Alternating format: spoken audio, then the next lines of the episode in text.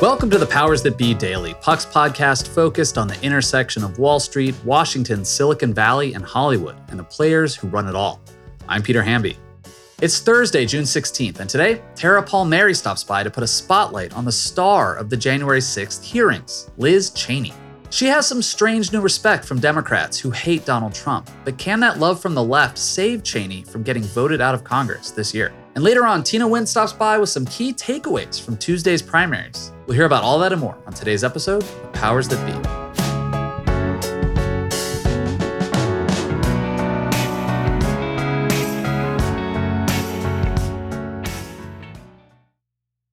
Are you tired of sleeping hotter than hell? I sure am. I sleep hot. There's something crucial about sleep that eludes us when we're too warm, too uncomfortable, and too caught in the web of our own thoughts to drift off. And while curiosity fuels our days, science tells us that cool sleep recharges our nights. That's where Chili Pad by SleepMe comes in. Meet the bed cooling system that elevates the quality of human life through cool sleep. The ChiliPad bed cooling system is your new bedtime solution. I love it. It lets you customize your sleeping environment to your optimal temperature, ensuring you fall asleep, stay asleep, and wake up refreshed. ChiliPad works with your existing mattress. It's a water based mattress topper that continuously controls your bed temperature from 55 to 115 degrees, allowing your body to rest and recover. This isn't just about escaping the heat, it's also about optimizing your sleep for better health, more energy, and improved physical and cognitive performance, which I obviously need hosting a podcast. Chili pads are designed for one or two sleepers, so if your sleep partner likes to sleep at a different temperature, or you only need it for one side of the bed, that's okay too, and we know that's crucial. Plus, you can schedule automated temperature changes to trigger deep sleep. But when I'm at home, Chili Pad solves those problems. So trust me on this one. Visit sleep.me slash powers to get your ChiliPad and save up to $315 with code POWERS. This offer is available exclusively for Powers That Be listeners and only for a limited time. Order it today with free shipping and try it out for 30 days. You can return it for free if you don't like it with their sleep trial. Visit www.sleepsleep.me slash powers because you're not just investing in better sleep, you're creating a better life.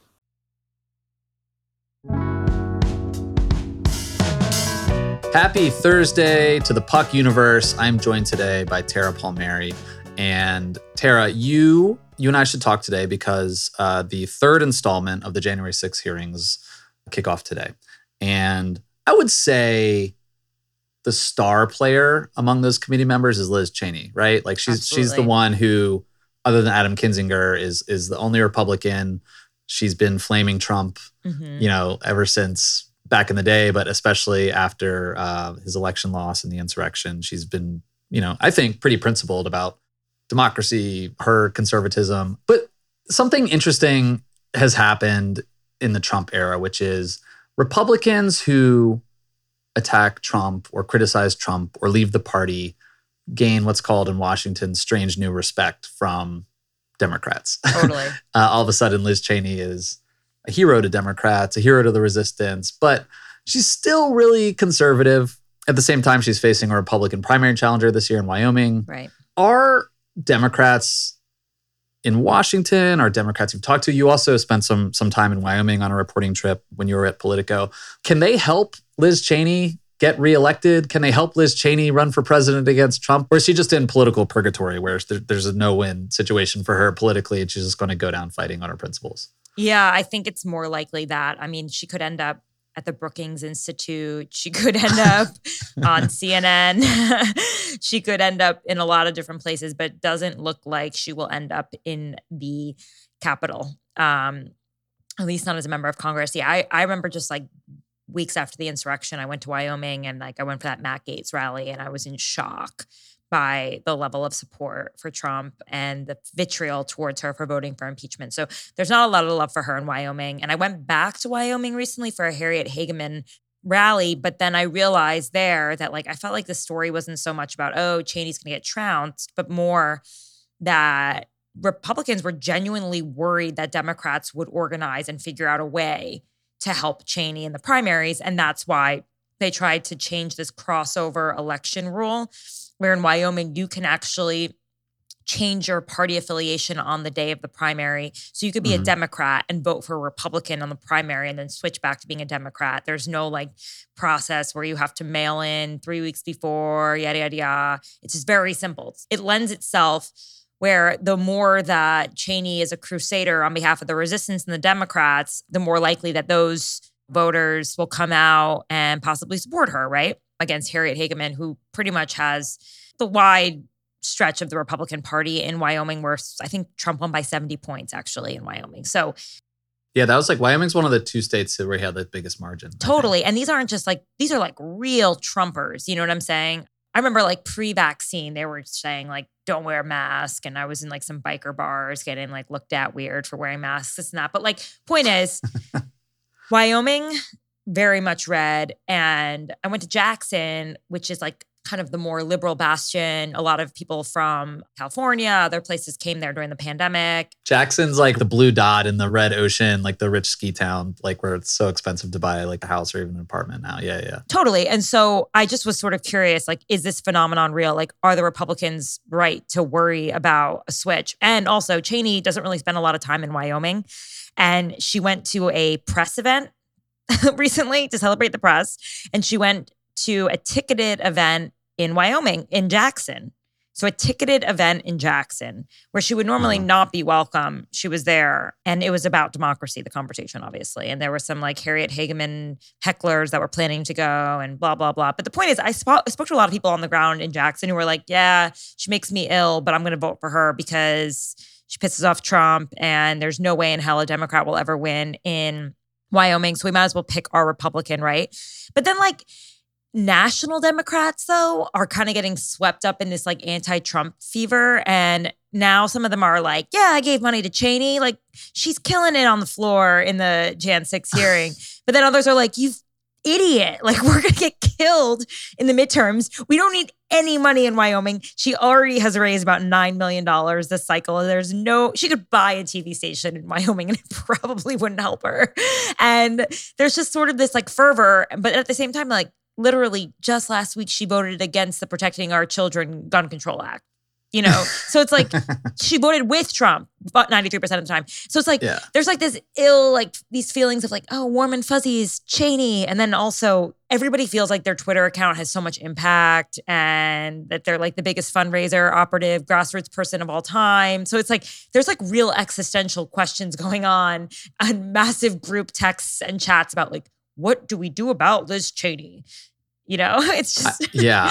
It- this must this must drive national Democratic strategists like batty because remember in 2020 and 2018 actually there were like these buzzy House and Senate candidates on the Democratic side, like Amy McGrath in Kentucky is a Mm. great example, Jamie Harrison in South Carolina, Sara Gideon in Maine, and Democrats on the internet who stay up every night watching Lawrence O'Donnell were like throwing money at these buzzy candidates like Amy McGrath who had cool viral TV ads and they were lost causes. And like people were raising their hands on other campaigns being like yo can we have some money? Because we might be able to win this governor's race in Kansas you know which is very unsexy. But like this must drive democrats nuts that people on the internet small dollar people are giving money to a republican who voted with Trump most of the time who is a hardcore like hawkish conservative and that could be taking money from somewhere else. I don't know how much money we're talking about, but it, the, the overall trend Mhm. of Democrats just like chasing the shiny metal object um, with small dollars is something that aggravates Democrats in Washington to no end. Yeah, I mean, I was speaking to a lot of Democrats that were like, this is, you know, lots of expletives about why this is ridiculous. And like, someone said to me, which I thought was kind of interesting if you were to take the money, time, social media posts by Democrats for Liz Cheney and use that for anything else in the Democratic ecosystem, maybe we could actually win elections. I was like, yeah, not a bad point. you know, because it's really just like not going anywhere in Wyoming. And, and somebody else said to me, like, you're not getting Lisa Murkowski. You're basically getting Matt Gaetz with with Right. with Liz Cheney. I mean, she's really does vote. She's a very conservative Republican. Also, the louder national Democrats are for Cheney, the, it hurts her more at home. That's what I was saying. Like it only makes her opponent stronger. Like Democrats are helping her vote for me. it's all bad any way you slice it. So she clearly came out against Trump, supported impeachment after January 6th. She could have stepped aside and not run again. Why did she decide to run again? She just wants to go down fighting? I don't know. I think you can't raise money unless you're running, right? I'm not positive about that, but I would think that like if she ultimately does want to run as a Republican in a, primary, she probably needs to continue to raise money. I think she's just she'd rather go down in flames and like, or maybe who knows? Maybe Cheney comes out at the end and sees the poll and she's like, I'm not going to be embarrassed by this and I'm not going to run. Like she ultimately like concedes in the end. One more thing I want to ask you. We talked about this the other day um, because you used to work for James Goldston, ABC, who's producing the um, hearings Right. for the House committee. We've watched two of them so far. How do you think they're going? Are people going to get indicted? Are they dramatic? like, what, what are your takeaways just generally?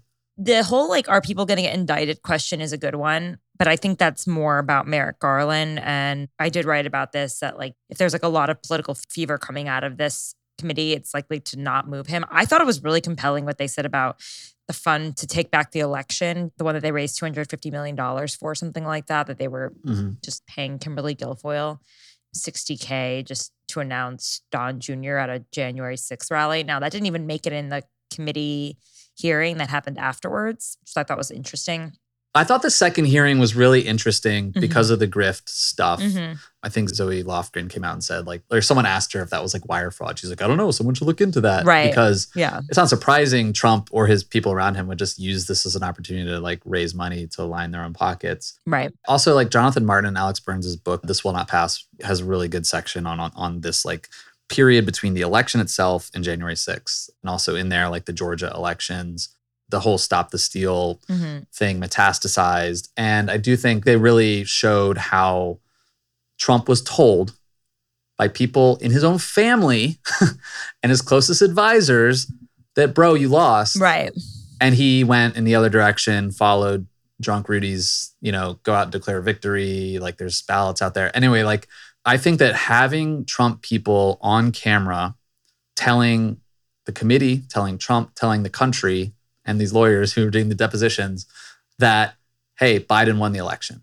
For the historical record, at least. oh, I know I wish these people came out and said it like at the time, but like I thought that was at least valuable. I don't think it'll they'll get indicted for anything, but I do think that was useful and maybe it'll peel off one out of 10 brainwashed stop the steal people to see Jason Miller and Stepien and Ivanka and Jared be like Biden won. But who knows? But they're still working for Trump. That's the crazy part. I mean, like Stepien is still very much in Trump world, even though he said he took a step back. You know, he's still been advising him. Oh, Stepien's doing Liz Cheney's primary challenger too. Yeah, Hageman, everyone is. Yeah. And so they're still not like completely out of Trump world. I mean, I talked to someone who's very close to Trump and they were like, he doesn't like when people talk about him and it gets out. But these aren't people like Bill Barr who then writes a book and, you know, says, F it, I'm gonna burn it down. I don't care about my relationship with Trump. Like it's just people who are still very much in his world, still managing campaigns. They have access to Trump. That is what makes them so valuable. And it's like they've for the hearing, they seem like they're distant to Trump, but very much still part of his inner circle. Hmm. That's interesting. All right, Tara, thank you. Let's plan a reporting trip to Jackson Hole before the primary. Let's talk to John about that and see if we can pull it off. Totally. We can go horseback riding because there won't be any snow, but I do love it. No, there. it's great. It's great in the summer there. Yeah, I'm down. All right. Look at us blue state elites talking about how lovely Jackson is. Um, all right, cool. I'll see you next time. Talk soon. Thanks. Bye.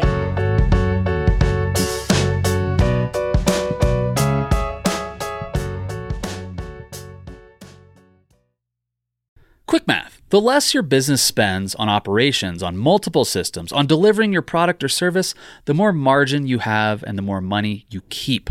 But with higher expenses on materials, employees, distribution, and borrowing, everything costs more. So to reduce costs and headaches, smart businesses are graduating to NetSuite by Oracle.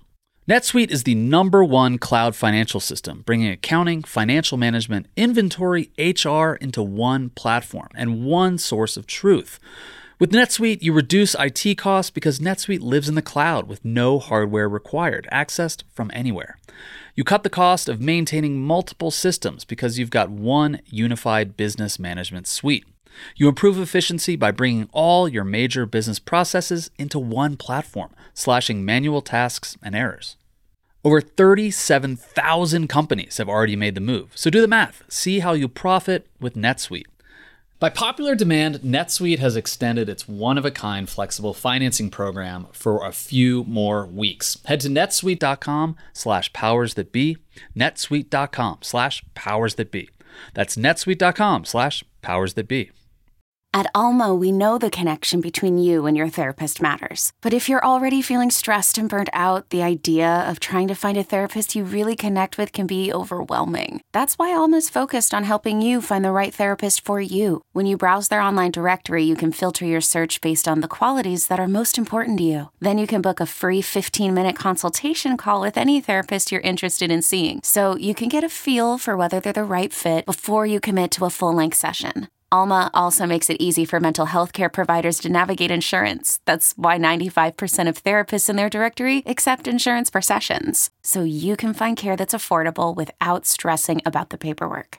You want to talk to someone, but not just anyone. Alma is there to help you find the right fit. Visit helloalma.com slash therapy60 to schedule a free consultation today. That's helloalma.com slash therapy60.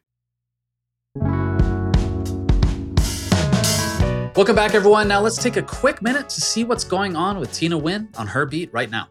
Thanks, Peter.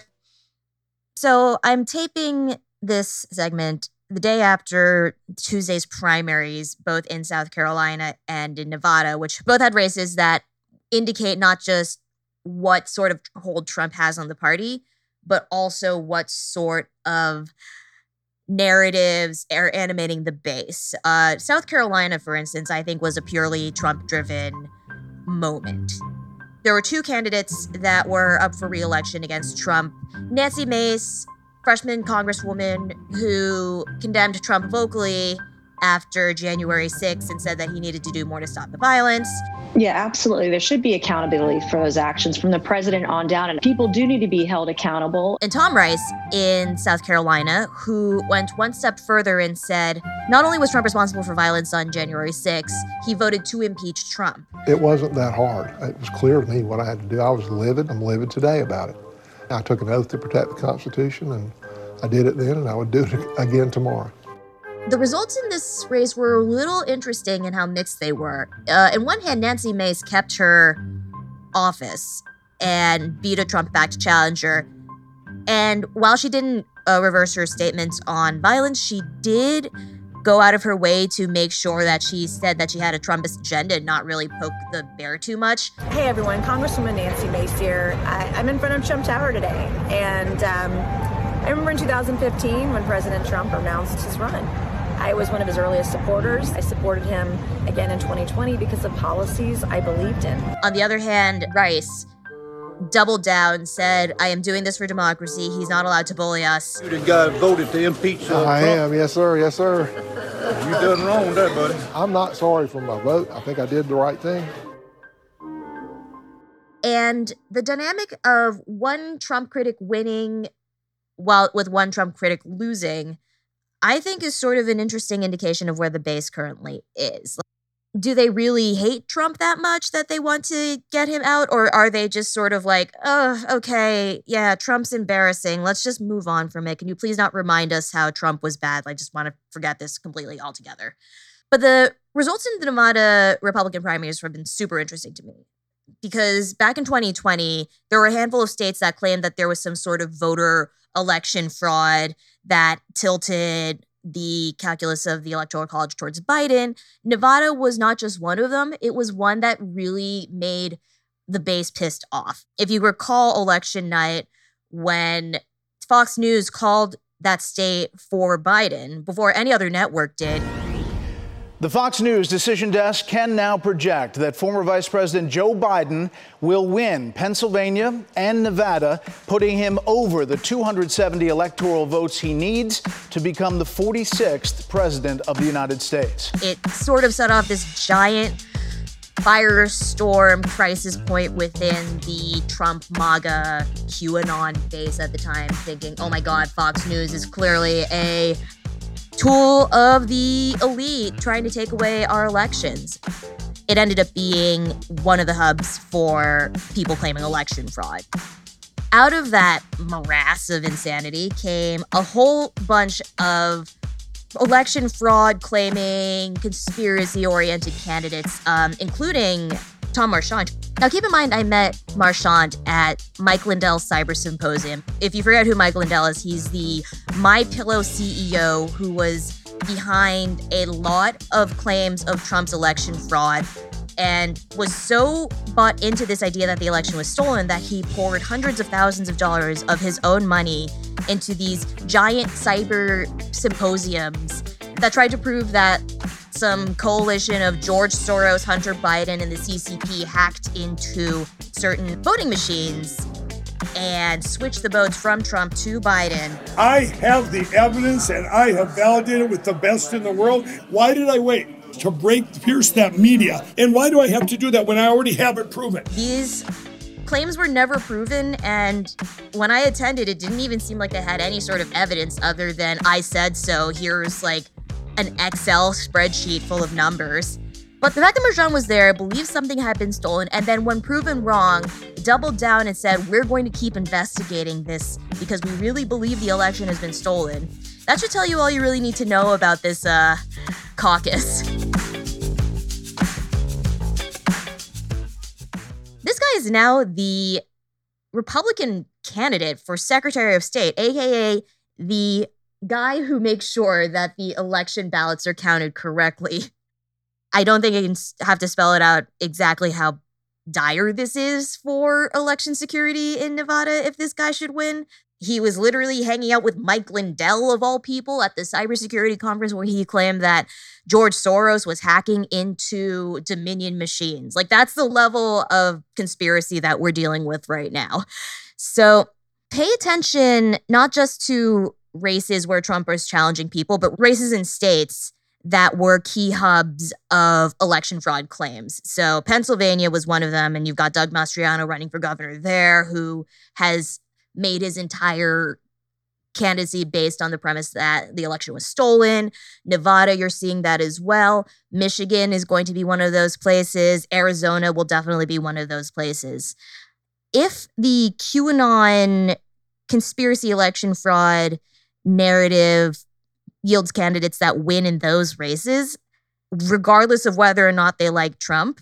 And that's important. They might they don't necessarily have to like Trump in order to run on this platform. I think that's something you should really be paying attention to in the future. With those two points in mind, the primaries are going to be absolutely fascinating, and I will be back pretty much after every Tuesday in the next couple of weeks to keep you all posted. Not just here, but at Puck. Thanks so much for listening to another episode of The Powers That Be. As a reminder, The Powers That Be is the official podcast of Puck. We'd like to thank Ben Landy, Liz Goff, and Alex Bigler for their editorial and production guidance. If you like what you hear, please share with a friend. It really helps us keep delivering the inside scoop that only Puck can offer. Follow us on Twitter at Puck News. I'm Peter Hamby. See you tomorrow. This has been a presentation of Cadence 13 Studios. Please listen, rate, review, and follow all episodes wherever you get your podcasts. The Powers That Be Daily is executive produced by John Kelly, co founder of Puck, and Chris Corcoran, chief content officer and founding partner of Cadence 13.